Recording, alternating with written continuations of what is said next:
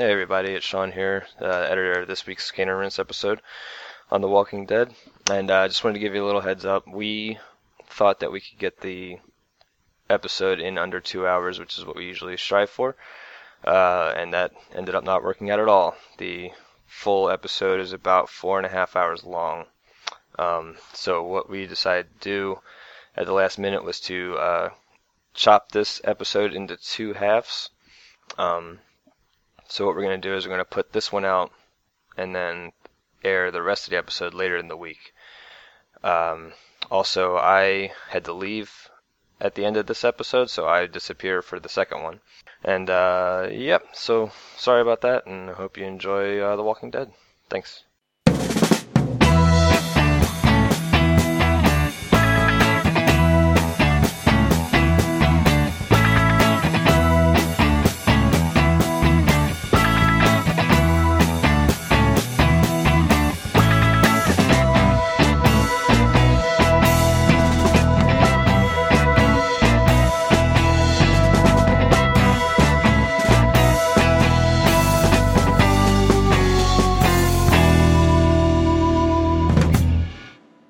Volume 2, Issue 66 The Walking Dead. The Walking Dead, a hugely successful comic series created by Robert Kirkman, a popular TV show, and now supposedly a gaming sensation. Does Telltale's interpretation of the zombie apocalypse live up to the much built hype? I'm Tony Atkins, and joining me on tonight's show is James Carter. Oh. Joshua Garrity. Hello there. And Sean O'Brien. Hello.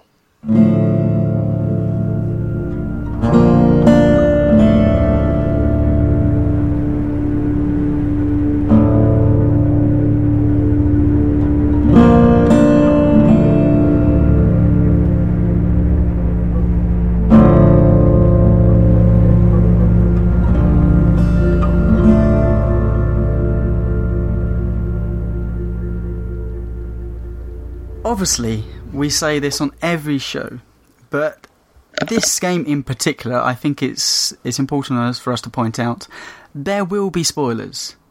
Now, this game is a thirteen, basically a thirteen-hour s- story adventure, so we may inspire you to play this game if you haven't played it before, but honestly, I would recommend that you just spend the time, you spend the money, you play this game, and you come back to this game after uh, once you've once you've finished it, come back to this podcast and listen to it because the spoilers will, I think, actually ruin some of this game experience for you. Surely, I I'm not over exaggerating on my guys. No, no. Well, we, we, talk about a lot of games on this show that have, you know, stories, but I feel like story is so central to this game mm. that if you ruin it, then you kind of ruin what the experience is all about. So please go and play the game first. And if not, then you're going to hear basically what The Walking Dead is about and a few huge spoilers along the way. Right, now, this is a bit weird for me because I've come to The Walking Dead at a, a quite late period because, as I've mentioned there, it's a, it's a really popular comic series by Robert Kirkman. It's a big TV show. Yet my first experience of it is playing the game, The Walking Dead. Um, I've heard a lot of people talk about the comic book, and I've heard so many people go on about the TV show, certainly about how the second season wasn't any good and the third season's finally brought it back together. But has anybody here actually read the comic books? Uh, I have. Um, in fact, I'm almost up to date on the comic books. I've got a few volumes that I haven't uh, read, but I'm pretty up to date. Um, I really love the comic book series um, for uh, similar reasons that a lot of people uh, love the video game.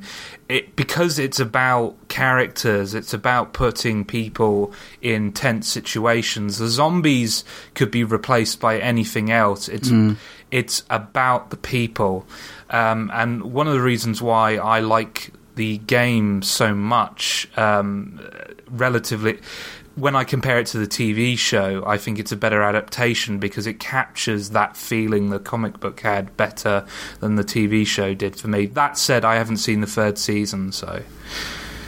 It's kind of strange in that respect, isn't it? Because um, we usually think of TV versus film or video games as being very character centric, and yet it, it, it seems like the response is yeah it is almost the op- opposite where the, the, the game does a better job reflecting the way that the, the comics treat character. Um, I've read uh, I think six or seven issues of the comic book, so just enough to get a, a flavour for it, rather than really sinking into what the story is is all about in in, in the long run. But uh, but yeah, the the game's a, a pretty decent reflection of.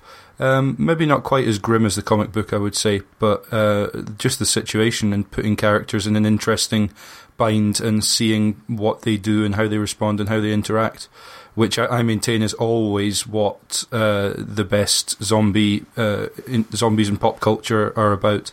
The zombies are incidental. It's about people destroying themselves mostly. So the comic book's been around about ten years then. Yeah, it well, it takes a while to make those comic books, so um, okay. it, it's. Um, I think it's going to be interesting um, as the TV show and the game because I'm assuming they're going to do another uh, season of the games because um, it takes a lot longer to get those comic books out than it does to create those TV shows or create the games. So i am wondering if it's going to get to a point where um, the uh, TV show and the game start making up their own fiction about this universe. So. Uh, so, so what are the crossover characters though? Is uh, I take it the primary cast that feature in The Walking Dead, the game, don't feature within in the comic, or is there one or two crossover some, characters? Some of them do. L- Lily, uh, she, Lily's in the comics, right? Lily's in the comics, yeah. yeah. she's um, in there. Glenn. Um, uh, Glenn is uh, Herschel Hershel and Hershel's yeah. farm. Yeah, that's far. Uh, anyone else? That's about I'm trying it, to think. I think that's it. Yeah, they they they pile them on early on, so Yeah. fans are like, "Oh yes, this is Walking Dead," and then later on they kind of get rid of them, so we can concentrate on the characters that we actually care about in this story. And the TV show? Uh, the TV show is a direct um, adaptation of the comic book, so all the characters in the comic books are in the TV show, but they do take a lot of liberties with how uh, characters meet their. Um, I was going to say something spoilerific there. um, they take a lot of liberties with the directions characters take. Okay, so moving on to the main attraction, Walking Dead, the game. Now, who's familiar with Telltale's back catalogue? I must admit, I'm I've played a few. So I've I've done Wallace and Gromit. Now that is a very different gaming experience yeah. than The Walking Dead. Um, I've messed around with uh, Sam and Max. Uh, trying to think of what so else. You, you, don't kill any children in those games? No. no, not so much. No. Uh, um, I'm just looking through there. Uh, I've played CSI, a bit of Back to Future with my history with them is basically that they're a very interesting studio with a lot of good writers on their staff, but their games have always been kind of middling for me. Mm-hmm. They've never done anything that's grabbed my attention the same way Walking Dead uh, did. And also, um, the game that came out before Walking Dead, which people forget, was the Jurassic Park mm-hmm. game, which got reviewed terribly. You know, everyone ripped that game mm-hmm. apart. So I, and it had I, some of the same concepts as well. Yeah, and it's it wasn't surprising then that going into the Walking Dead game, there wasn't actually a lot of hype for it. People forget that now because everyone you know drools over it. But when that game came out, everyone was like possibly expecting it to be terrible. Well, I mean, when I think of Telltale, I, I, I always automatically think they're the ones that actually got episodic content nailed down and got it right. Um, you know, you may question that some of the, you know, how great some of their games were, but you know they've been good at getting uh, their product out, their product out on a you know bi-monthly basis. Uh, they're not so great at hitting release dates. We all know that, but the fact that they've managed to do it in some um, competence. When I'm, I'm, thinking back of so many other companies which have tried that and actually failed, Half Life always comes to mind. well, the fi- so the, many have failed at it. We're, so, we're gonna we're gonna bring this up later, but the thing is, like they they have managed to release games on a, like maybe not on time, but at a certain like they have a schedule and they seem to um, keep to it. Uh, but I do think the games suffer a bit because Yeah. um, as as the games progress, the gameplay part of it actually gets worse and worse. I thought um, not as bad as some of their uh, earlier titles, but when you compare um, the you know the quality of episode one and episode two you know half-life there are years between those games but like both of them are really polished experiences whereas hmm. episode four and five of the walking dead have issues and glitches and so forth hmm. Well, but it's a long way from the point and click adventure that they they kind of built their bread and butter on. True in, in enough. some, I mean, you have free free movement of the character, which is something.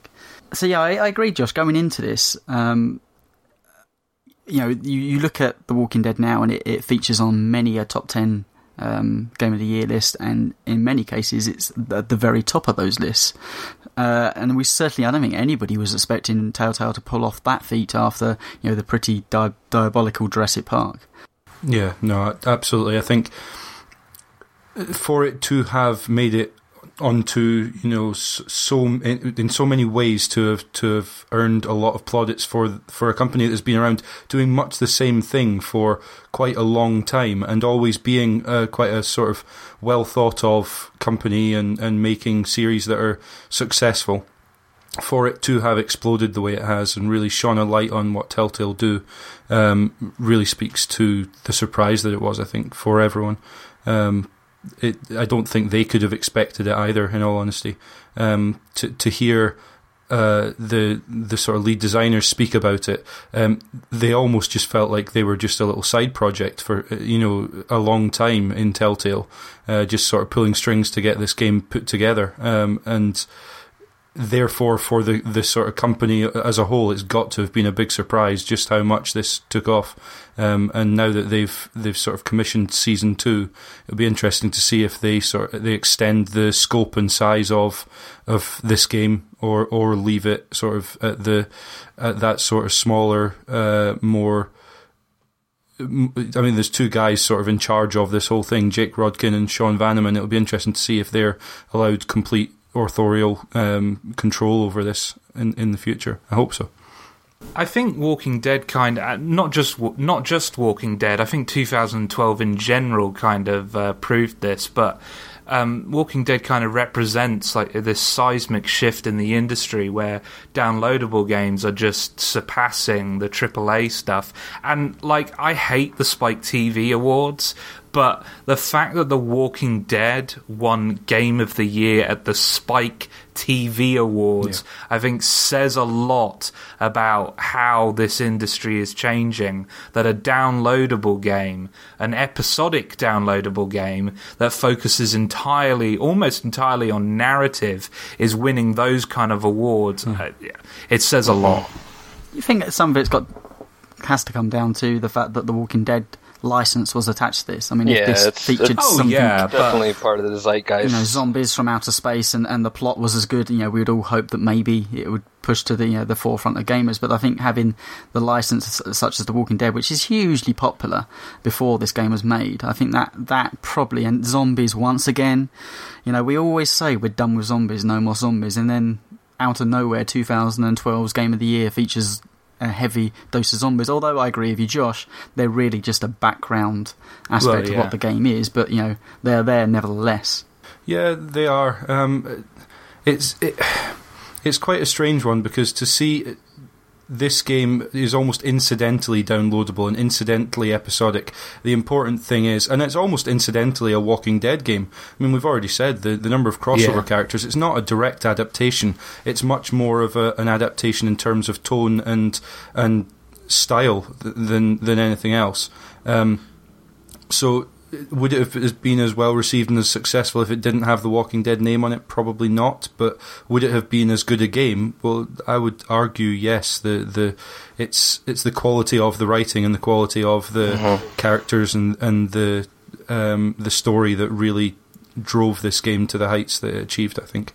I would also say that you know, bring up the adaptation aspect of this. It, it's probably good that they didn't have to stick to any script that allowed them not to kind of wander off from the characters that had either been killed previously, or you know, it's just no, you you must do this. If you had already been a fan of the comic book or the TV show, you could just read how these things were going to play out, and you probably wouldn't have had the impact that you know it finally does. You making new, fresh decisions, even if it's within almost the same setting, but they are you know different adventures for these people. I, what I do want to ask, I mean, I I came to this game quite late. Um, all five episodes were out when I actually finally sat down and played it. Um, I played the first episode, loved it to bits, thought it was amazing. Played the second episode, wasn't so keen on that, and then decided uh, I brought the third one, and then uh, uh, babies arrived. My life changed somewhat, so then I, I, ran out of time, and, and it's just one of those things that got pushed to the back burner for me. So then, once that had come out, I thought, well, I kind of missed that. I might as well wait until you know four and five come out because the, the waiting side of things was frustrating to me. So you know, when I finally said, okay, we, are going to be doing this show for Cane and Rinse, I'm going to sit down and play all five back to back, and that's exactly what I did. I went back to, to episode well, episode one and played them uh, o- over the course of two two different nights, so almost two different sittings, and played them back to back. And you know, through, there's some tough tough decisions in there. So, the time I got to the end of it, I was pretty mentally drained. I'm not too sure whether that's the great or the perfect way to play it. Um, but I assume you guys played it uh, in, in piecemeal, and probably the break between episodes one gave you a time to kind of. I, I soak in what no, happened. I, I, know what you're. I, I know what you're trying to get at. Yeah, no, exactly. Um, I feel like the break benefited the game. Also, you got because, the hype around that as well. Yeah. So, like yeah, the anticipation yeah. of the new episode coming out they it's like five announce dates or five release dates announced a year. Like each time, everybody gets excited. Hmm. Yeah, yeah, and and because you know the game, like it's a fascinating game, but it is a depressing game to yeah. play. And so uh, having like four hour chunks separated by a month or two months was, I think, benefited the experience because it allowed you to just, you know, recover yeah. and then dive back into this depressing experience. Whereas um, I, I don't know if this was the case with you, Tony, but I imagine playing it all in one chunk was quite a draining and depressing well, I mean, experience. What you don't realise, and I think a lot of people, you know, they, they I think they, they feel like the game is actually a fairly short game, but actually, if you take all five episodes and stuff them together, it it's works out. Hours. Yeah, it works. You know, thirteen to fifteen hours worth of gameplay, and actually, when the majority of the gameplay focuses around decisions and storytelling, I mean, we've always said this, you know, more storytelling, but you know, the gameplay part of it is actually quite slight. That you do find yourself becoming quite mentally drained, certainly after you know three or four hours worth of sitting down and, and making you know one big decision after the other. But saying that, you do feel maybe that you're you're more in Lee's shoes because you know all this stuff you can kind of feel is not quite happening in real time because there's months that pass and stuff. But you know you you feel like maybe you're more in the moment rather than coming back, you know, thinking, oh, who's that person? But then after playing episode one. Um, and coming back to it, you know, six months down the line, I still remembered every decision that I made, um, and still carried on doing the same decisions. So, you know, it's one of those games I think you can almost repeat verbatim what happened in them because each you know the, the decisions you're making are so powerful. I think that's the interesting thing is I, I played episode one on Xbox and then picked up episode two, didn't play it, and waited uh, another couple of months before I decided I'd pick it up on PC and play through on there instead. So, and when I replayed episode one, like you, Tony, I remembered all the decisions I made, and I had no compulsion to change any of those. They felt like those were the decisions that I made at, at the time, and they were they felt right to do so. Um, and I think that's the important thing when we talk about having a gap of two months. The decisions and the the story stick with you, and the stuff that may be over the course of thirteen to fifteen straight hours would get a little not annoying, but certainly would wrinkle a little bit. Um, that fades away. Um, on the other hand, having the two month gap, I found meant that it took 20 minutes or so to get back into the mechanics and remembering how everything works. And it's not a complicated game by any stretch, but it, the the sort of giant um, reticule on the center of the screen and remembering which buttons what it's sometimes not as clear as it could be when it comes to switching between your various options. Well, I- Um, I think I think in an ideal world, like a, a fortnightly re- release schedule would be perfect for this type of game. But you know that clearly is never going to happen because of the production, Yeah. unless they create it all at once and then drip feed us like that. But you know, imagine a good TV series dripped over two month intervals. I, I I like the idea of that. To be honest, I like the idea of a game that they make all in one go, Yeah. but just gradually release it over a couple of months. Um, Capcom it, tried would be that interesting with, to see. uh, on disc DLC. It didn't work out so well for them.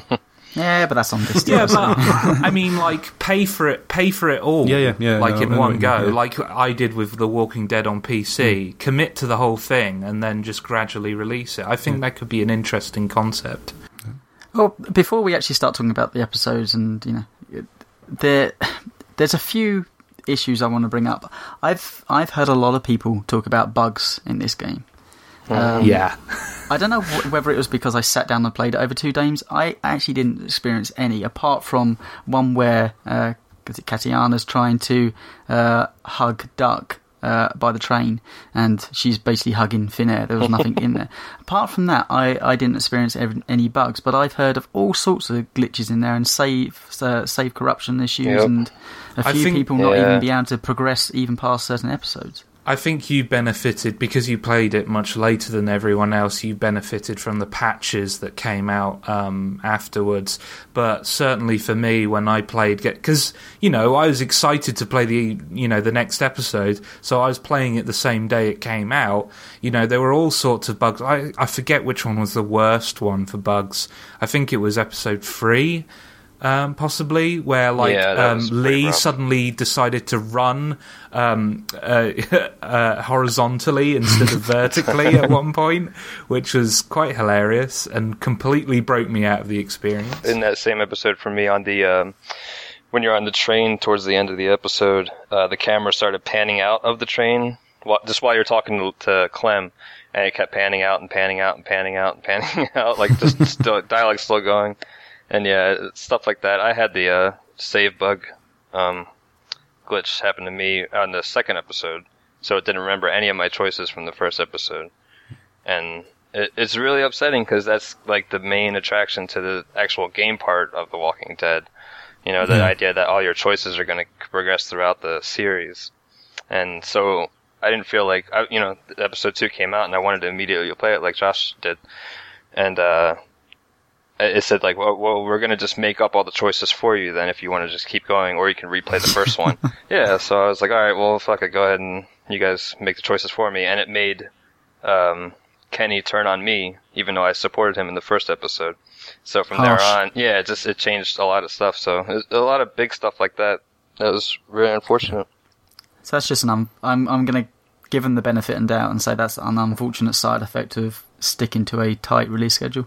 Sure, yeah, could be. Oh no, absolutely. I was willing to forgive them because um, what they were accomplishing was really interesting. Uh, but still, you know, it was when your game is focused on choices, when the game Yeah. forgets your Yeah, choices, yeah. it's a bit I horrible. mean, it, it, it comes to something when the the number of bugs, like we've just mentioned, the the glitches in game, people don't actually remember. I mean, we can recall them now, but they don't actually remember them affecting the experience terribly. course not, But the yeah. one Yeah, that people yeah. remember is the save game that went wrong. That's what when you're making this sort of a game, you have to get it right. I came across something similar. It wasn't a. a uh, the typical save game problem, but uh, I changed PC, so I pay, played uh, the first two episodes on one PC and then skipped over onto a, a new PC. And it's quite a laborious process to change your save file over. You have to boot the game up and then actually start an episode, go in and delete it and put your files in. And, and there's this sort of heart and mouth moment where you've got to restart up the game and hope that when you go there, it recognizes that you've played the episodes so far. Um, and that that's the nature of PC gaming. But when it comes to both on consoles and PC, people's save games just being you know effectively dumped, um, that they kind if there was one thing they had to get right, that was kind of it. Um, and it's unfortunate that it didn't quite work. Um, it is good that they they ironed that out, but yeah, replaying the entire episode one when you really want to get on and play episode two is um, is is a problem. And and this might be jumping ahead a lot, but uh, when the choices they, they really don't matter that much in the overarching story of the game, so it didn't really impact my emotional experience or reaction rather. But it, it was a big bummer at the time. Well, you you say they don't. I mean, no, it, it's hard to explain The Walking Dead without necessarily going through you know Right, beat by yeah. beat. But yeah, I mean, there's a lot of smoke and mirrors that happens within the game. You know, choices that you think are life or death. Really, you know, in fact, there is only one person that can survive in those situations. Yeah. Hopefully, um, through discussing each episode, which we'll do in a second, we'll um, we'll find whether that is true or not. But in, in many circumstances, there's a lot of smoke and mirrors going on. But even somebody just saying, "Well, you did this," and if that was false to what I you know certainly set out to do or has done previously, and I lost that save file.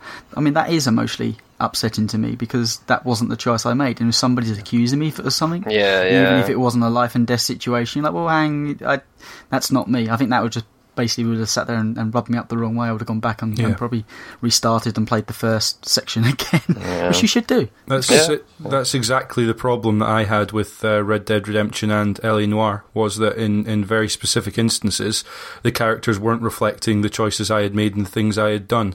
Um, Now that's not, not those aren't games where it relies on on binary decisions for how the the minutia of the story are going to go, but the the scenes I was watching didn't reflect me as a character, and it just lifts you out. And in this game, exactly the same. I can imagine for Sean seeing Kenny react in a way to him that wasn't what was expected based on the mm-hmm. relationship that Sean was developing, whether or not that affects the major story points further down the line, it affects the the emotional investment and the argument will always be that even if through smoke and mirrors or just through roundabout ways everything actually kind of pans out the same. It's the emotional investment you put in the choices you are making. Um, that's what makes it your story whether or not it changes some overall arc or not. Um, the the beats, the the important decisions you're making bring you into these characters and make you understand your characters. Even the first scene with with Lee, you can actually. i i- through the choices you make in terms of talking to the police officer, you can actually present yourself as quite a different character, even if the fact that you're still going to crash the car or the police officer is mm-hmm. that will still happen no matter what you say. So you're not you're not directing the story, but you're you're so it's like uh, you're molding your character Right. in, into that story, and it won't affect the grand scheme of things, but it'll certainly affect how you feel about Lee and how you feel about the people around him. You have soft power over the narrative, Yeah. not Yeah. hard power over the narrative. I'd be like coming to to Mass Effect Three um, and saying, "Well, I'm not too worried about my first two save files. Yeah. I'll just yeah, I'll just start off a new fresh character, sure." And then be upset about all the decisions that were made, and you're like, "No, I saved the Krogan." Uh, okay, well, so what is Walking Dead? What do you actually do in it? Um, as I said before, I really think you should go ahead and play the game. But if you haven't played the game, let's just give a quick rundown. Um, is it a point and click adventure? Is there many adventure aspects to it? Is it merely you move a character around and make story choices? I think it it has a adventure games clearly influence this game. Like there is a lot of point and click adventure game in here. Um, it doesn't mechanically work that way, but you are still finding items, you know, to solve puzzles and so forth and so on. But there's also a lot of you know um, dialogue choices and stuff like that. So for me, Walking Dead owes a lot to you know stuff like Heavy Rain. Yep. Although I think um, it's weird because I- in a lot of ways I think um, Heavy Rain is technically more impressive, but Walking Dead is far better written, like in every regard. Well, uh, actually, I mean, uh, one of the things making the comparison, because I was thinking of Heavy Rain when I first, certainly first jumped into it. So I, not to get on a Heavy Rain, you know, kick in here for a second, but I always felt one of Heavy Rain's biggest uh, problems was it, it was never easy for the player to do anything in it. So the controls were obtruse just for, for feel, well, it felt like no apparent reason for being so. Like, well, you know, you can do this and to move, you need to press this button. And like, you know, years of evolution of video game is push forward on the control stick and your character moves on screen. But Heavy Rain, no, we're going to try something different, and it felt like that wasn't an area that needed inno- innovating. So Oh, yeah. what what I liked about certainly at the start from Walking Dead was the fact that it wasn't trying to innovate how a character moved, and it was you know. It, Although it felt like a point and click adventure, certainly in the, in the first few scenes, we you're like, okay, well, if I point the mouse, well, you can do this on the PC. If I point the mouse over there, he'll, he'll click and walk over there. But it felt much more at home on the controller. You just pushing the control stick around and, and driving Lee around the protagonist. Uh, that, but it, it felt like a, a you know myself doing it rather than constantly struggling with a control system that made no sense and breaking me out of the experience. Oh yeah, no. When I say technically more impressive, I just mean that Heavy Rain runs without you know exploding every once in a while. um, but uh, The voice I- I- acting's I certainly get- better in Walking Dead. yeah, yeah. Um, what what I meant by it owes a lot to point and click is like it's not it's not a point and click game, but a lot of the stuff you do in the game is you know, taken straight straight out of that genre. Um, but for me, the the core of the game and the thing it does better than literally any other game is the conversation system. Like, um, I think Alpha Protocol is like a close second for me. Um, the problem is that game does nothing else good. Um, um, but um, w- but w- one thing I really liked about Walking Dead is that you have conversations with groups of people. Like how many how many other times have you done that? In mo- like in Mass Effect, you are having a conversation most of the time with one person, with a couple of characters who will chip in with something to say. Like it, like Garrus might make a quip, but in this, there's there are scenarios where you're just having this four way conversation with a group of people, which feels much more, you know, like what real life is like. Like I. There are very few occasions where I'm having a like an intense conversation with one other person. Mm. it's usually a large group. There's, there's a lot of incidental dialogue like that, so it's not. Yeah. You always find. I'm, I'm, I'll bring Mass Effect up as a, a comparison because that you know has a conversation system that many people are familiar with. But with that, it's it's like say it's very much one on one, or even if it's I'm going to help out this bystander, it's I have a problem. Can you fix this problem? Here is the problem. Where a lot of the times it's you you come into it's like the, the the Hershel Farm area in episode one. You come there and it's not you're presented with a problem. You're presented with a group of characters who you can just talk to. Sometimes you you know you can choose to talk to them or not choose to talk to them. If you want to explore, you know who who you know um, Kenny is a bit deeper, um, you know you should go off and do that. But the game doesn't necessarily force you to to sit there and, do it, and it's just incidental. It's like, oh, how are you fixing that car? Oh, you know, how did you get here? How was your trip? Um, I mean, if I'm sure you're all like me who needed to, to go to every single person, Yeah. explore every single dialogue option, uh, Yeah. and find out about the backstories of every single you know incidental character that maybe come across the screen or not. And I, I kept thinking to myself, I could I could really speed this game up and, and kind of just focus on what seemingly is the the major points I should be doing, but I never wanted to. I, I wanted to know about these characters. I wanted to know, like, why was this person angry to me, or why was this person sad around others? Also, um, this game does another thing that uh, it owes to Dragon Age. Um, anyone who's played Dragon Age knows that uh, that game doesn't have a moral choice system. What it does is it bases your choices on the way characters perceive you as a person. And e- even though there's uh, like Dragon Age literally had a bar that tracked whether characters liked you or hated you.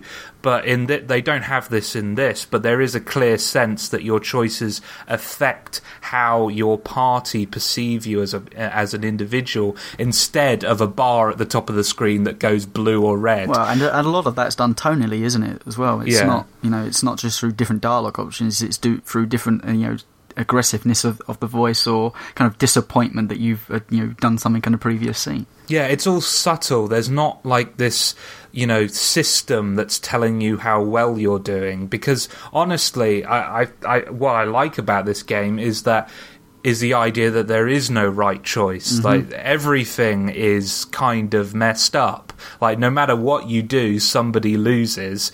It may be the lesser evil, but ultimately you're still making a choice that harms somebody. Yeah, the Paragon and Renegade isn't really Um, Well, it's it's not representative of real life Yeah. because No. when you're put in those situations, it's not as clear cut as that. It's never as clear cut as that. But but also when you've got the uh, Paragon and Renegade, as we've already said, or Tony said, uh, uh, are the touchstones here, and in that situation, you you've got Paragon. Which is clearly the good choice, Renegade, which is clearly the bad, but ultimately the arc of Mass Effect as a trilogy doesn't change that much, despite the fact your character is wildly different in terms of relationships with other characters, whether you're good or, or bad. And that kind of doesn't make sense. At, at some point, it would have made sense for the Renegade Shepard to say, screw this, I don't want to save the universe. And have that be a valid choice, but it's not because that's not the story they're telling. Well, Whereas I mean, I in, in this game, the different choices you have are all so grey that there isn't really an opportunity to be this saintly Lee that should be able to save the world and cure the the zombie outbreak, and there isn't this devilish Lee who should just shoot everyone in the head and take what they've got. Those aren't the choices you are given. The, oh. the story, the overall narrative is going to stay the same no matter what, and it's about you just finding your path through it, which is, a, Well, I think, a different way of, of talking handling it. through these episodes, we're going to find out how people reacted to different, uh, you know, serious situations. Hmm. But of a, a general art for me, I mean, I, I, I generally play any of the games like this how I would try to do it in real life. But this one in particular actually got under my skin. I, I always felt that actually Lee Everett was um, a persona of me. Like I, I really felt that I was inside the game making those choices. Some of it's down to the time pressures that they, they put upon you, but a lot of the times I was I, I tried to be that that kind of 50-50 good guy. Like I understand your plight, but you know we need to work as a team. And sometimes Yeah. actually that can lead into to serious consequences of disaster because a 50-50 approach of well you know i'm sure everything will be okay and hmm. you need to understand their side can actually be a life or death situation and Yeah. when those come up and they that and you, you know you're looking for your 50-50 chance and it's actually just this or this make that decision that's actually i found that to be really gut wrenching because it was like uh, neither of these are a great decision. And like you you said josh um, dragon age was was great at actually bringing that into the forefront. I always feel like mass effect has kind of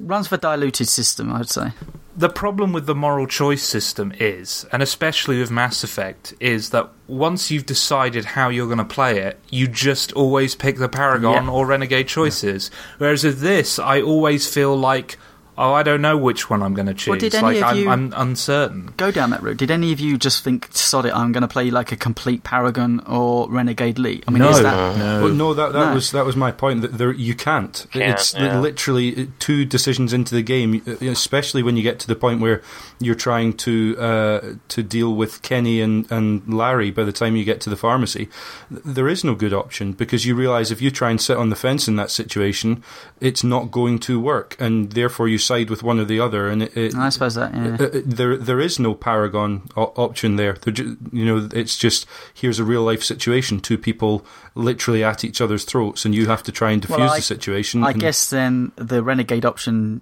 to me would be I you know I I liked Kenny and I tried to help him along the way. So I guess if one of you guys didn't like Kenny and then tried to you know fuck him over a number of times, then I'd be saying you renegade bastard, right? but, but only by I- virtue of comparison to your game, because in, in yeah, their that's, game that's yeah, the thing. that would have yeah. been the power. That only it's only Paragon by virtue of the fact that that's what each one of us decided to do. That makes it the I'm Paragon, I think. I'm so glad that at the end of every episode, um, they decided to give you the stats of uh, who made what decision because this this game is an interesting examination of your moral compass, like what you consider good and what you consider bad.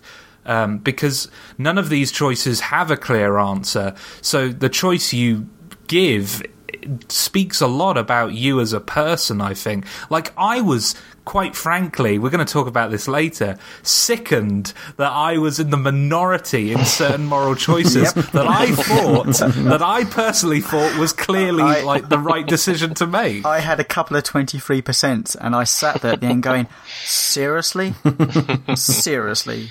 The human race is a bunch of arseholes, is what I've learned. Uh, and, and that's the great thing. I mean, I, I've had a, a few conversations with my, my good friend Paul, where you know we we've had long conversations about the reasons that he chose uh, uh, something to do, where I chose something to do the other, and it became like a passionate argument who was wrong and who was right. But ultimately, there is no wrong or right answer to that. But to hear his reasons why he did something over the reasons why I did something was uh, just so interesting. I mean, it's one of those things where it's definitely you could take the, the results of this game and actually run it as a social study. Maybe maybe that's what they're doing. Maybe that's how Telltale are making their money. A little well, I mean, backhand or somewhere. They've they've sort of uh, several times said that their aim with this game was to have a 50-50 split for every mm-hmm. decision. So any of those decisions where where we saw a split that was sort of five or ten percent uh, deviated from 50-50, that's a decision that they consider they did not present well because it swung too far. Um, and it should have been a 50-50 split. So, well, and and that comes a few times. I think there's yeah. a lot of talk with that within the first episode about um, who you save in the shop. Yes, and, yeah. Generally, should we should we just jump yeah, straight into episode one? let's one? get then? into episode one. Um, because I mean, uh, what I do want to touch on is a lot of people. I've seen a, a lot of correspondence about you know is can you class this as a game? Um, because you know ultimately you don't do too many game-like things. There is some solving, there is a few puzzle solving elements to it, but not huge amount. And you could argue that majority of the time you spent on the game is actually just dialogue choices. But I think that in itself can be classed as a game. I mean, you could argue that um, Asura's Wrath has an a similar idea, but I, you know, I don't think they, the choices are as grand, and I don't think they're as varied. But you know, that is within that, and there was plenty of conversation there about whether that was a game or just really a uh, an adventure that you you were making just one or two choices. I, I, I think increasingly the word game is kind of an outdated term for what we consider games these days because you, you think about something like Journey and then like Pac Man Championship Edition DX. Like the only thing those two games have in common is that they're interactive. Like that. They are wildly different mm-hmm. experiences, and for people to just say, "Well, this is a game, this is not a game," I don't think that's really fair because ultimately, Walking Dead is interactive. You do have an effect on how mm-hmm. it progresses. Um, so yeah, for me it still counts, but I I think people think of the way people use the word game a lot of the times I think is really outdated. I, I, I think it is, but yeah. My, my, only axe to grind is is people saying, "Oh, it's not really a game," and that's a negative apparently a negative connotation. I, I don't mm-hmm. see it. It makes me think that that um, there's there's a very precious notion of what's a video game, and anything that steps outside of those boundaries. Uh, because it doesn't have a fail state, for instance, uh, and in The Walking Dead, I think the fail states are are something that should have gone. In all honesty, I, yeah, I think I those yeah, those yeah. destroyed narrative far far more than than anything else I can think of. Um, but but the idea of Prince of Persia 2008 not having a fail state, meaning it's somehow not a game. If we're that precious over what a game is, then find it find a new word because because uh, in all honesty, it isn't that important. It's whether whatever kind of interactive entertainment it is, whether it does something interesting, and that's where The Walking Hands down is is something that I want to is, to, to play and and is it, and be involved with. So. Is it more of a fear that you know it's pushing more towards film or written literature? But you know we you know we we've we felt that games you know, we, well, we know what a game is. Um, you know, I think all of us here could describe what a game is.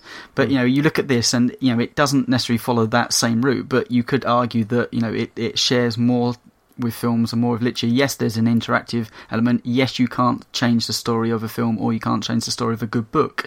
But it feels to me closer to that than it does a traditional well shoot. I mean, we, the problem is we know that The Walking Dead now exists as another video game, and that's a first-person shooter with a gun. So, and the, the thing frankly. is, I think a lot of people like just culture in general, human beings like to think in extremes. Mm. And when something new and shiny comes along, they think, oh, this is the future. This is going to replace everything else out there. But there's hard, and I think part of the reaction to stuff like Dear, Dear Esther and Walking Dead is down to the fact that. Um, uh, people are afraid that this kind of experience is going to be the only experience people can have with video games. Hmm. The reality is, nothing ever truly replaces anything, and everything always comes back. Mm-hmm. So, what what's happening with games now is they're diversifying. Nothing's hmm. replacing anything. It's just that games are becoming more different from each other. They're becoming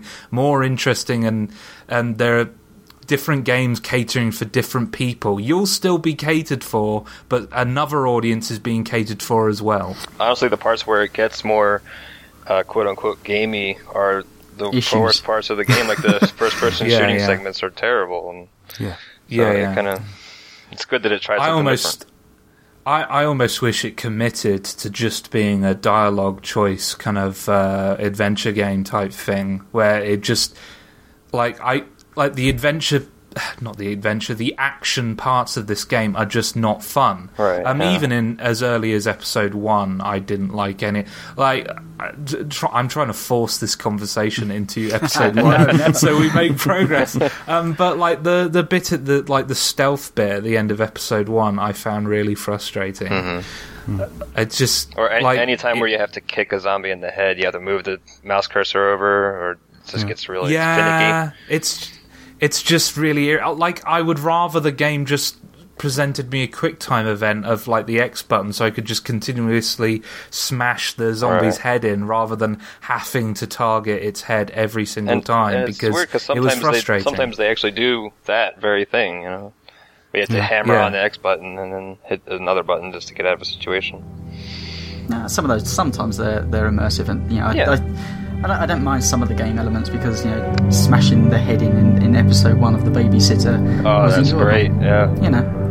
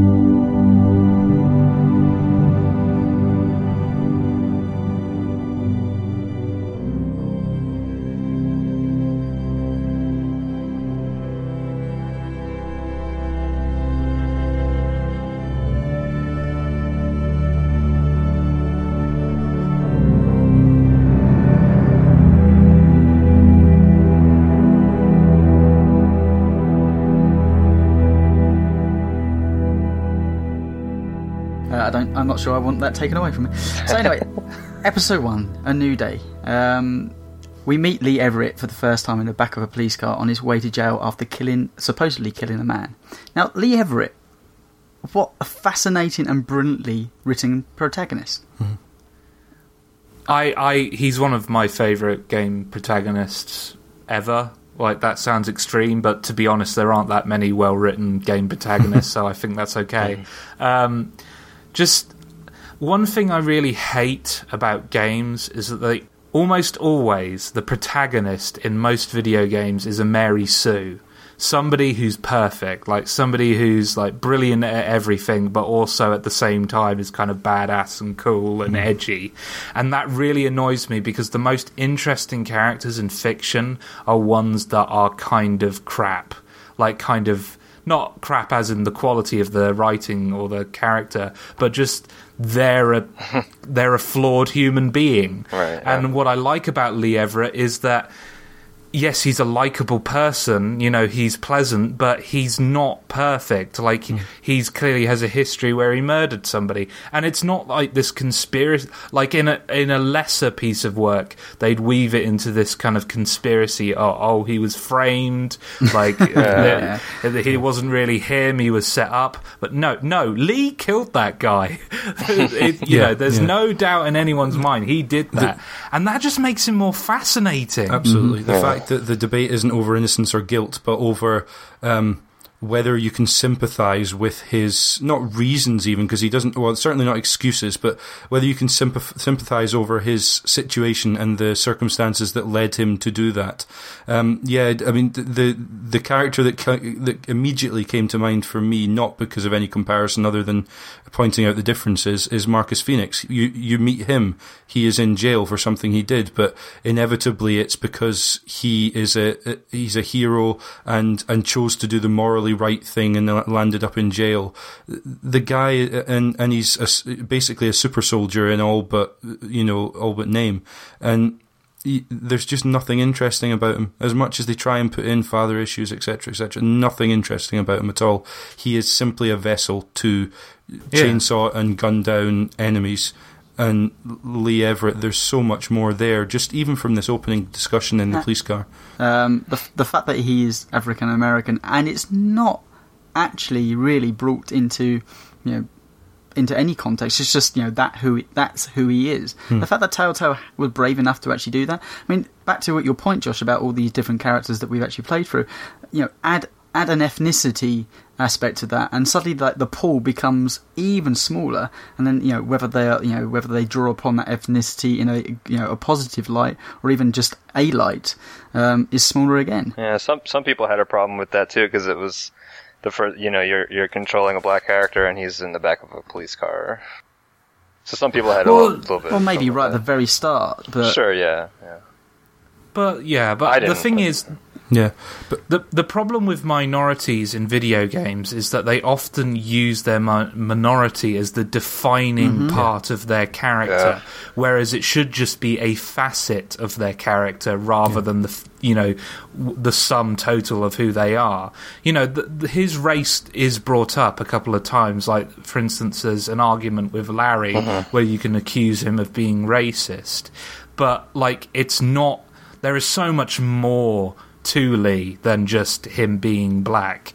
Um, and like having recently played Anarchy Reigns, yeah. which is just like the other extreme end of the spectrum. uh, it just, you know, yeah, yeah. Basically, Lee Everett is a really fantastic character. Yeah, And, and the other thing is, I mean, we can we can say, and I'm in in danger of of probably crossing some lines here myself, but um, we can say, okay, a, a, a black person being a, criminal, that yes, that's absolutely something that that is a stereotype that perhaps should have been avoided. But he's also a university professor, and the Absolutely, the yeah. circumstances around his crime are, are much more complex than than it being a, a simple case of him being a street thug or anything like that. You know, there's there's no. Uh, there's no bones about it. This is a very intelligent, well-read, well-respected man who it, it was a shock to everyone in, in his community, and it, and you can only imagine the heartache it must have been for his family, who we never unfortunately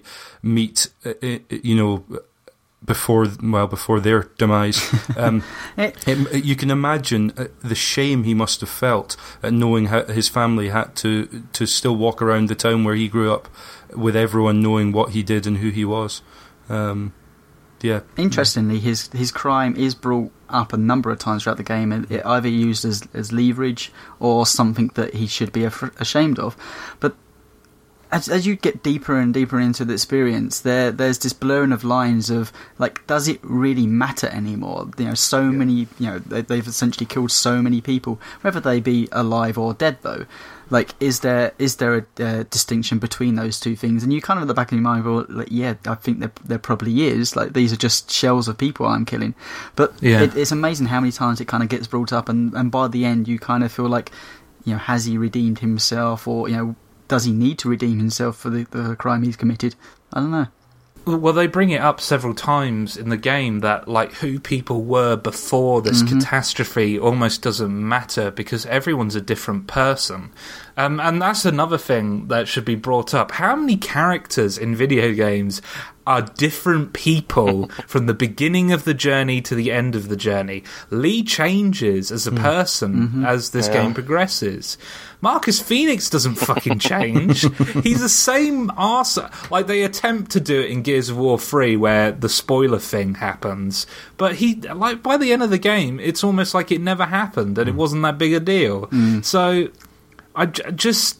The you know we're going to keep saying this all the way through this episode, but the quality of the writing here is so far above most. Uh, and I think all of them have, have that experience. You know, Kenny is a bit of a, a hillbilly when you first meet him, but time the end, like so many pressures and decisions that have, have now weighed on his mind. Same as Yeah. Katjaa, she's a Thet, um, you know, and you know, but that's you know her eventual demise. I suppose we're massively on spot, but eventual demise is that much more powerful because she starts off as just this gentle, caring person that loves her husband and her son, mm-hmm. and time that she feels like she needs to, to pull the trigger on herself, you feel like you've been through the ringer with her. You understand that decision. It's a Yeah. horrendous decision. Devastating. But yeah. at the back of your mind, you can maybe understand how she gets there, And, uh, and yeah. you know, the wake of what's left behind her. I love the conversations you have with her where you really start to, s- not because of anything that's said directly, but you start to see the the complexities of her relationship with with Kenny. She she recognizes his failings as a as a man, but she she loves him and respects him and cares for him absolutely in spite of him. You know, it's very much a a realistic husband and wife relationship. Yeah, Um, and well- and, and her yeah. death is made that much more devastating when you see her starting to lose uh, her control over him and her understanding of him. Yeah. When you tell her, I don't know if you guys told her about uh, uh, him killing Larry, but when I told her that, you could just see the shock in her face, and like that was kind of like the moment I could tell where she Yeah. had decided to to finish it. She's out of here, yeah. Yeah, Right, and so okay, so let's get on to episode one properly. Now, I don't know how to approach this. I have got pretty much the entirety of the episode one written down in some sort of like major, major form of the events that happen. Yet, I'm more interested about the bigger decisions. You know, I, I could take you a blow by blow of what actually happened in story wise within that, but I'm going to assume you're going to have played this game. Once again, go play this game. Um, bias there for my summary at the end.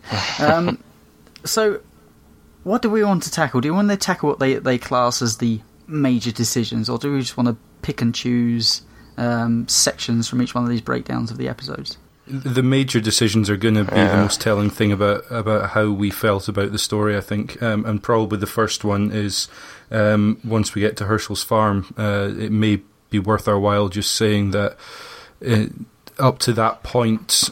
It's certainly coming out of the police car is just is just learning to deal with the mechanics of the game, um, and showing you the plight that you're in as as Lee, and, and then meeting Clementine. I thought was fantastically well done. Um, I want to. Okay, I want to know whether you said you're her babysitter or her father. I said her Oh, the- neighbor. Um, I, I, I, I, there's an option. I can't remember what it was, but it was basically just no. I'm just some guy. Basically, I went with truth. Pretty much is, was what I took that to be. Um, when, okay, I when- went babysitter. I felt Right. I felt like you know that's a more of a responsible answer to everybody that asks. You know, yes, I Hmm. have some sort of relationship with this girl, but I am not clearly I'm not her father. Hmm. I said neighbour Yeah. because it felt the least like a lie, um, if that makes any sense. Yeah. Um, but while like also seeming less, you know, weird. Because if I just say I'm some guy, this girl messes around, everyone's just going to go, okay, Yeah. all right. Um, but like if I say I'm her neighbour, then oh, okay. But then I can say, well, where I said neighbour, I just meant uh, I was, you know, part of the community. Yeah, I live in the same city. yeah, yeah. Um, but um, yeah, th- early on, I did actually quite lie quite a lot. In episode one, um, I did lie quite. a bit. I lied to Hershel, um, but like as the game progressed, I felt I found I found that honesty was the best policy. Um, like just telling people straight up, look. shit be fucked up. Oh man, I made some. let's bad- deal with it. I, I made some huge lies towards the back end of the game, thinking, well, sometimes you need to lie to save other people, right? That's training for fatherhood, folks. yeah. Um, my attitude towards it was it's better that everyone finds out now because it would be so much worse if they don't find out from me. Like, at least, like, if I tell them that something shitty's happened, they'll have my respect and they'll trust me. Yeah. But if I don't tell them and they find out themselves, then suddenly I become like public enemy Yeah. number one. If you know what I mean, nobody trusts me in Why the group. upset the herd when That's they're okay? That's absolutely that's crystallized uh, it- actually in the middle of the game, effectively in, in episode Mm. three, because um, y- y- you are encouraged. Well, at least I was Well. encouraged because Carly was still alive for me to to tell the truth about who you are to everyone and just get it out there because there's a threat that Larry. Um, might have told someone, and if, if they find out, it'll be worse. Um, and so you're encouraged to tell everyone. And, and it, as it turns out, I actually checked up on this. It doesn't matter either way they find out. And and exactly as as you've just said, uh, Josh and Tony, if you try and keep it a secret, it comes out, and they they despise you for it. You know, yeah, the game will still go on. You'll still have a relationship with them, but they take that news very badly. Whereas if you've I think Kenny takes it worst of all when you tell him what you did. He does hold it against you. But most other people say, "Look, this is about what you do now, not what you did then." And Yeah. and Lee's uh, crime before before the game started becomes less and less uh, mentioned and significant as the game goes on. Uh, I I don't seem to remember by episode five it being mentioned much at all uh, in all honesty, because by that point everyone knows, and that's not what's important anymore. So So the first tough, tough, I say the first life or death decision is the one percent you do. Do you save Duck or do you save Sean? They're repairing the fence. Hmm. The zombies attack. Uh, both of them get grabbed by. uh, I mean, they actually refer to them as walkers in this, I think, don't they? But let's go Hmm. zombies Yeah. for the time being. Um, the zombies attack, and so did you make the choice of trying to save the kid, or did you make the choice of trying to save Sean? Uh, this seems like a monstrous decision. In re- in Yes, retrospect, I feel like a monster, but I went to save Sean because at, in the moment it seemed like he was the most in trouble. Um, ultimately, he dies anyway. So, You monster! but like, You didn't save Duck- the kid. Uh, it looked. they're, they're both they're both kids. I In mean, my- Sean's not def- exactly you know he's he's teenager. In my defense, it looked like Duck could get out of there all right, but it looked like if I didn't help Sean, he was dead. So my decision was I made the decision because I thought, okay, Sean needs help right now. Duck I could save after. Turns out it was irrelevant. Yeah. Um, the Duck was going to uh, live either way. Yeah. And in retrospect, I feel like, okay, Duck's actually like a young kid. And- and maybe I should have saved him. I, I really, um, maybe this is some of this you know, new fatherhood bursting through and you know, maternal pride and all that. But uh, whenever it came to kids, I, I always made the you know what I felt was the correct correct choice: save the children. So I I saved Duck, um, and Sean died. And even on my second playthrough, I, I mean, I didn't know whether Sean would die or not. But on my second playthrough, I made that, that same choice. Duck is is the one to be saved. You know, Sean is just uh, you know an unfortunate Yeah. guy. Shouldn't have been standing by the fence. the, the thing it does affect though is the way Kenny views you as a person much. because Kenny hated me for a while, whereas I, I, I'm sure why. for you, Yeah. I'm sure I'm sure for you he you know he welcomed you with open arms after that. Well, you know, the, the choice between letting his kid become a little snack for a zombie or, you know, me trying to save it, you know. Yeah, of course he liked my me. only What about question you, Sean? My only question there is where the hell was Kenny? He comes running in really late. Father of the Father of the Year Yeah, award you goes to. uh, So, Sean, you went with.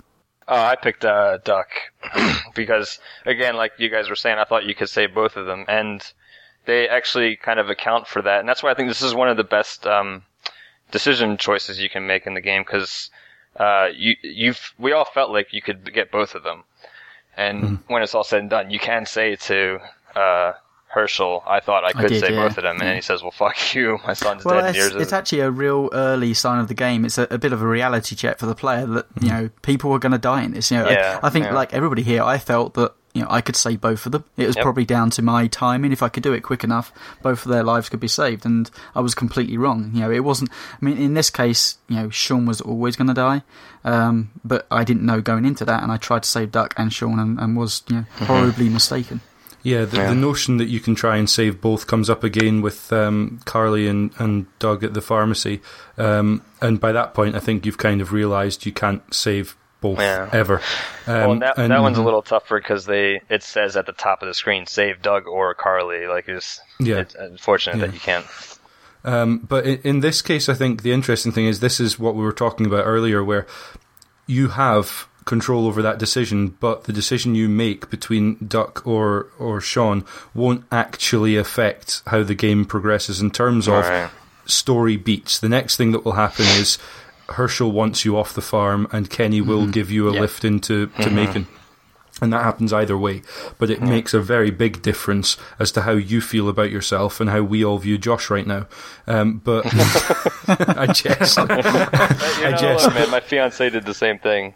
She Yeah, thought no, Duck was really annoying. So Well, and and looking at it, you know, Josh is absolutely absolutely right. You know, uh, Sean's plight seems much worse, so it seems like that's the thing you should deal with first of all. But also, yeah, he's a kid, but Duck caused that situation because he was mucking Yeah. around.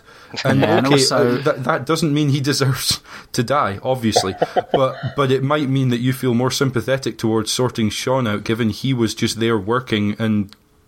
Got And of crushed course- by a, a, a tractor, you know. So, um, In a zombie apocalypse, Jo- uh, Josh is probably actually going to be the one that survives Right, because yep. he makes a wise choice of a you know, young, fit, capable man rather than us with a kid. Well, yeah, just another yes to no, because um, as a as a lifeguard, I've done lifeguard training, and um, and the rule there is you save the person who can be easily saved first, and the person who's in the worst situation, leave them because they're already Josh. in a bad situation. That that's that's decision making, and, and you you know if there's someone who's in a little bit of trouble but not too badly off, you get them out the pool first because they could always get they could always deteriorate by the time you've tried to save someone who's already you know too far gone, as it were.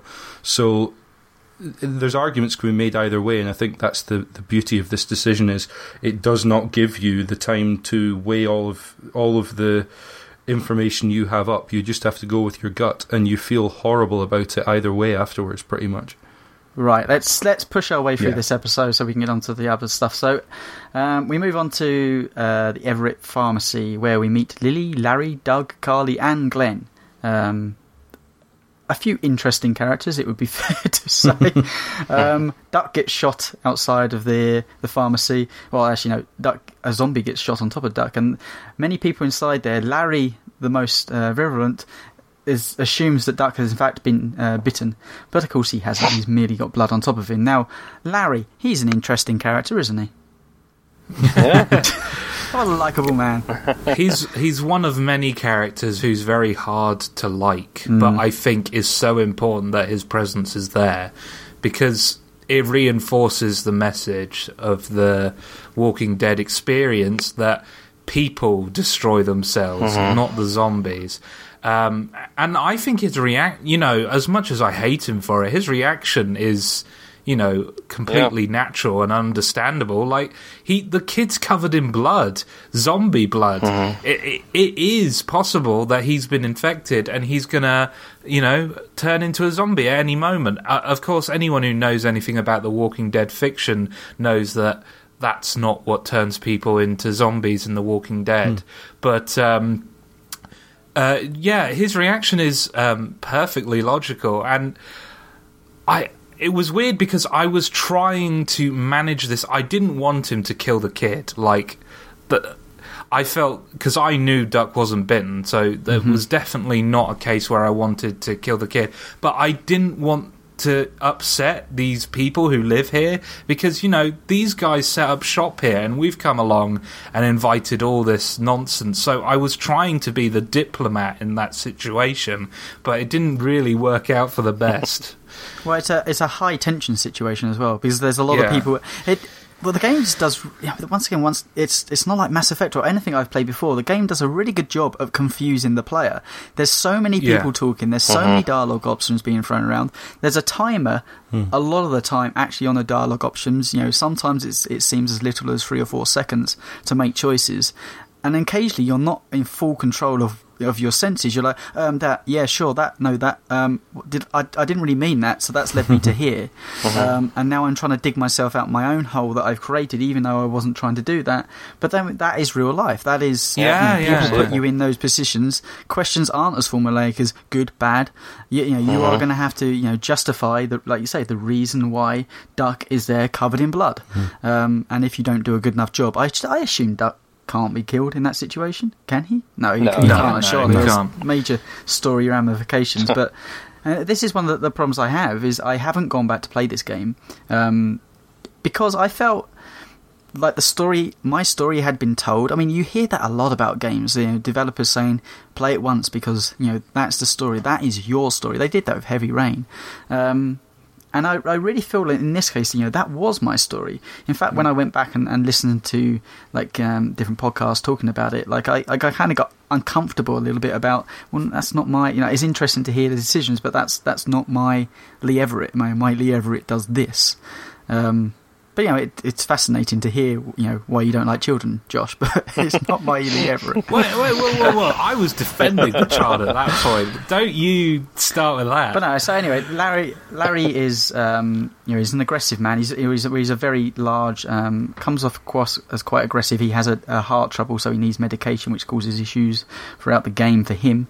Um, Lily is his daughter, um, who you know clearly is very defensive of his of her father, um, but that you can see there's a soft side to her, but it's almost like she's on a leash with Larry, uh, and you know, understandably, you know, cares about her father. Um, Well, they're they're both very highly strung individuals, and in that kind of situation, being highly strung is really bad for everyone else. um, you need to be able to calm down well, and have Lily a level head. just wants to take control. Like, clearly, a lot, in a lot of these situations, you need a leader, and she decides Yeah. that she will be that leader with the, you know her, her barking dog next to her side of her father.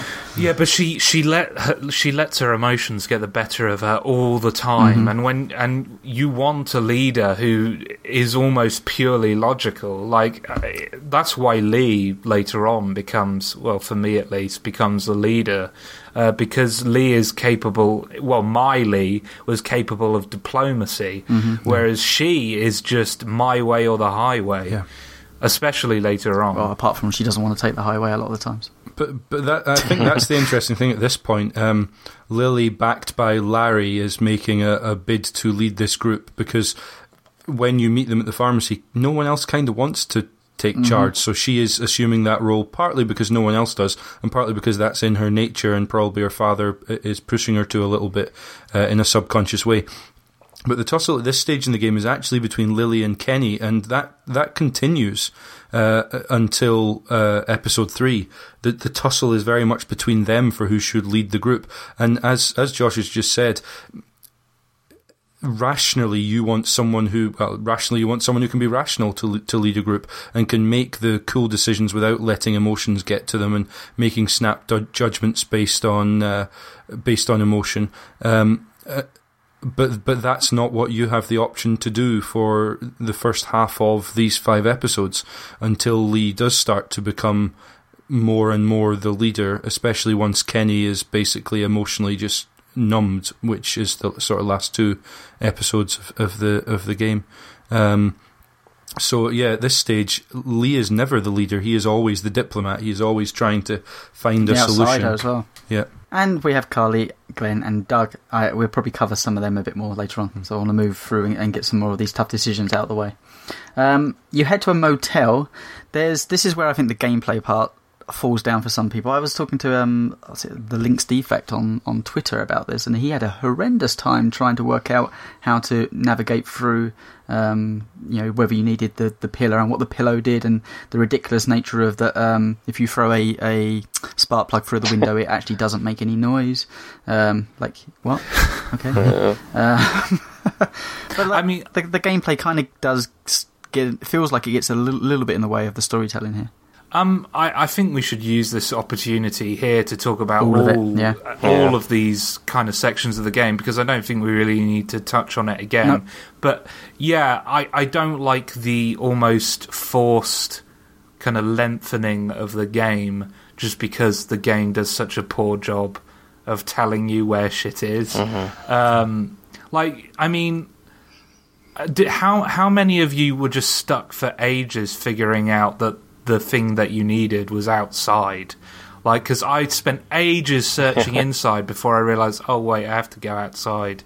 I forget what it is that you even needed. What was it? There's a pillow. There's um, which you need to, isn't it? You shoot one of the people. Yeah, with silence. In order Yeah. to trigger going to the motel, you have to go outside at the pharmacy to Right, spot yeah. that that you think that maybe your brother sat outside and to spot that there's some TVs hmm. there, but you don't really do anything with any of it until you come back inside. It triggers you to go to the motel, and it does seem like it's a little bit of you just have to go and explore everything, and eventually Yeah. you'll trigger mm-hmm. something, but it's kind of aimless at this point. point. After after doing that section once, I, I even the second time I was like, well, just like here's use your dad's cane to get the brick. Mm-hmm. Like, Yeah. Yeah. just Yeah. just do that. And I, I spent like five minutes trying to like, no, that's not going to work. Yeah. Even though that I previously had done before, and I realised that you couldn't actually do it. I was like, oh, of course, Yeah. you need to, to progress past this. I mean, that's that feels very much Th- this like a is point ve- and click. yeah, very much point and click, where you're not really sure, so you just try a bit of everything until something sticks. But the gameplay aspects, I, it's a really weird one. I feel like they need to be there to add something a bit different to the, da- the game, other than um, just the talking aspects, because you know that that had tension with there. I mean, you were trying to rescue the woman from the top of the motel. I mean, if you were to do that, it was just you know that would be very point and click. If it's pick up this, do that, use Yeah. that there. I mean, uh, you know, I, I, I would. I felt okay about the inclusion of that stuff. It's just a shame that it was just really loose. It just felt Yeah. none, none of it ever felt tight enough. Yeah. I, I think a good example for me is um, so you're behind a wall to start off with at the at the motel with Carly and, and Glenn, and um, you shuffle around behind uh, is it a, a motorhome. Uh, Mhm. caravan type thing, um, and you're stood at the end of it, and a zombie starts coming towards you. I failed at that point because I didn't spot the the prompt that that that showed you the timing for when you had to to interact to stab the zombie with the screwdriver. I think you've got at that point, um, and that just showed me that when it try when this game tries to do what is sort of standard gameplay mechanics, it it's not built for it. it. It's not giving you the feedback you need. It's not giving you the information you need that you would have in that situation. I would know when the zombie was getting close because I'd be able to hear it and see it. And the p- partly the art style I think didn't help in that case. It was difficult to tell when the zombie was getting to the right spot. But I was trying to judge it based on those things you would use in real life. When actually it's just spot when the prompt changes on your reticule hmm. and and go with that. So it feels very mechanical rather than you know the conversation we've been talking about is all about how organic for want of a better word, it all feels now natural, and the the gameplay side, the the action, if you like, never feels natural to me. Um, Well, it's not like you either then carry out the action. So even though you're controlling um, scenarios within those sections, so you have the fire axe, you take the fire axe and you kill the people, the zombies with it. It's not like you're at, you're the one swinging the fire axe. You know, it's although I think it's a button press, but there, you know, it feels like the animation takes over fully at those points. Yeah. It's not you in control of Lee at that point. It's just an animation routine that's kicking in. I mean, sometimes it works better than others, so such as as you know at the very start of the game when you're you're killing. Um, actually, even within this episode, we could talk about where you're killing um, your brother with the axe to the to the neck and chopping his head off. Like that is powerful. I, I needed that to be within there, and I think the decision of just you know taking the key card away from him and, and maybe pulling a cliff down on top of him, whatever, or burning building onto him, wouldn't have been as powerful as me actually doing those actions. Yeah. But those actions were mostly guided by huge amounts of animation, uh, and when it strayed away from that and actually kind of made it a bit more real time, I think it's when it, it got itself in, into bigger trouble. So the major decision within this motel area is. Uh, the major choice in this area is there's a girl that's locked herself up into in top of the motel room, and she's actually been bitten by a zombie. Uh, she doesn't want saving, but you break down the door, and you're then presented with the choice of shut the door, kind of let her kill herself, or you know, shut the door and just walk away, or she requests the gun that is in your hand, and you have the choice to let her use the gun to kill herself, or refuse that and walk away. I mean, I chose take the gun. Yeah, I gave her the gun yeah, I did as yeah. well. I did not give her the gun. Why? You monster! I Mercy killing. despise you, Sean. A, you gotta save the bullet, and B, like I had a real emotional reaction to that. Like I just, for some reason, I couldn't do it. I didn't want to watch that. And um, do you guys know what happens if uh, if you don't? I guess if you, No. didn't, No. if you yeah. No. Uh, well, she if- um, she Sorry, wrestles yeah, go with you. Yeah. Yeah, she wrestles with you, and you fall off the ledge, and then she ends up with the gun, and, sh- and you watch her shoot herself. And Glenn uh, freaks out and vomits, and then for the rest of the time that he's in that episode, he's totally shut down. to much the same reaction when I just chose to, to have that situation. You know, to, to I, I, it's hard, isn't it, talking about those reactions? Because I mean, I I just I felt sorry. I mean, if that was me, then I could understand why you'd be begging for that gun, and Yeah. I, I guess I I put myself there and said yes. I mean, but like you say, maybe the bullet was worth saving, but. You know, it's I- I- humanity here, people. I think for me, I I put my because I know what I know about the Walking Dead fiction. I know uh, uh, this shouldn't be a spoiler for anyone. I don't know if it's different in the TV show, but in the Walking Dead comic book, they make the point that there is no cure whatsoever, like none. There is no escape from being a zombie. So I thought in that situation, it was the lesser of two evils. But one, to me, a lot of the a lot of decisions came down to humanity. You know, yes, Yeah.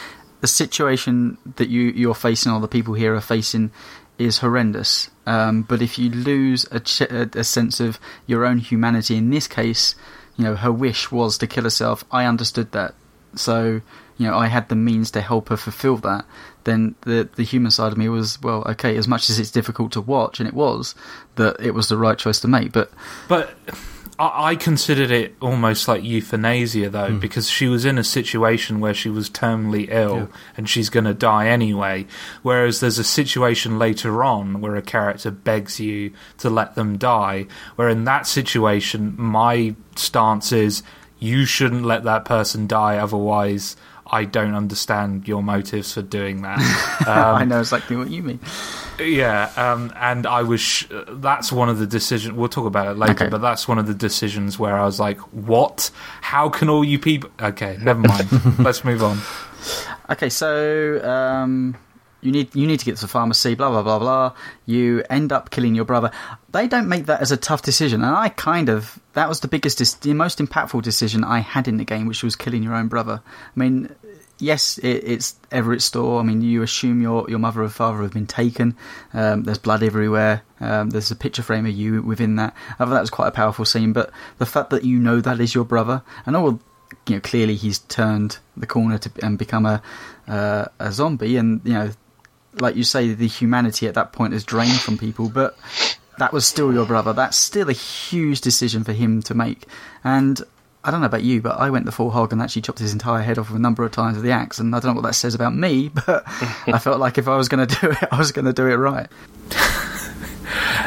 On, on, to be quite honest, I wasn't actually too moved by that scene, but I think it's mainly because I only get moved when I get attached to characters, and I wasn't attached to Lee's brother. So it was just like, okay, choppity chop, chop, chop. Um, It, it might um also depend on the things you say to him before you do it. Like you can choose to say silent, of course, but like one of the options there is to say I'm sorry, and Yeah, when you say that, he- it's really heartbreaking. Just the- his voice acting, you know, Dave Fenoy is really good, and he just he's really he, he sounds devastated by the whole thing, and and so that whole sequence, Yeah. d- depending on whether or not you choose to say you know you're sorry, can can really affect how you feel about that moment. Absolutely. This this is a moment where they want you to to feel the not necessarily emotion, but feel the the numbness that Lee must have to try and put himself through in order to to do that. Um, it's an odd one because Josh, I think you're right. You, you you don't feel anything for that character. That's just a zombie that happens to be there with you know with a co- with a, a cool emotionless head on. That's just a key card you need and if you're willing to to or feel the need to put this zombie out of its misery in order to give yourself some peace, then that's what you do. But the thing that got me was that Lee apologizing to him again. I, um, Going back to what I said earlier, it, it's not about apologizing for killing him now he's a zombie. It's about apologizing for for Lee returning under the cloud that he's under and what he must have put his brother through, and his brother stuck by his parents when when Lee let them down, um, and that- that's what the apologies for. Um, and that think's quite powerful. It, it, I didn't feel for his, his brother so much as I felt for Lee in that situation. His brother had had his, you know, that that had already happened to him, and there wasn't much you you could do to feel about anything about it. I don't think. Also, and it sets the tone for a number of decisions for the game. It's a breaking down of Lee's own emotion. Like Yeah. you know, if if you could, I mean, some of us maybe have brothers and sisters here, and you know, God forbid this never happens. But if you can put yourself in a position where, okay, all these people you could say are just husks of meat now that are out to kill you, but ultimately there is some remnants of somebody still there. I mean, it's your emotional. It's you know, you chopping off the head of your brother is merely an emotional thing to Lee. It's not you know the the, the act of chopping the head is, is is nothing. It's the fact that you've done it. You've broken down that emotional barrier that really anything now hmm. is possible because you've you know you've killed ultimately killed a family member. Yeah. Yeah. If this ever happens to my siblings, I'm taking them out. Let's just have that on record. Just for future record. All right, and that's where this episode's going to end. Uh, thanks for listening, and we'll pick the rest up back later in the week. And uh, yeah, keep an eye out for that one.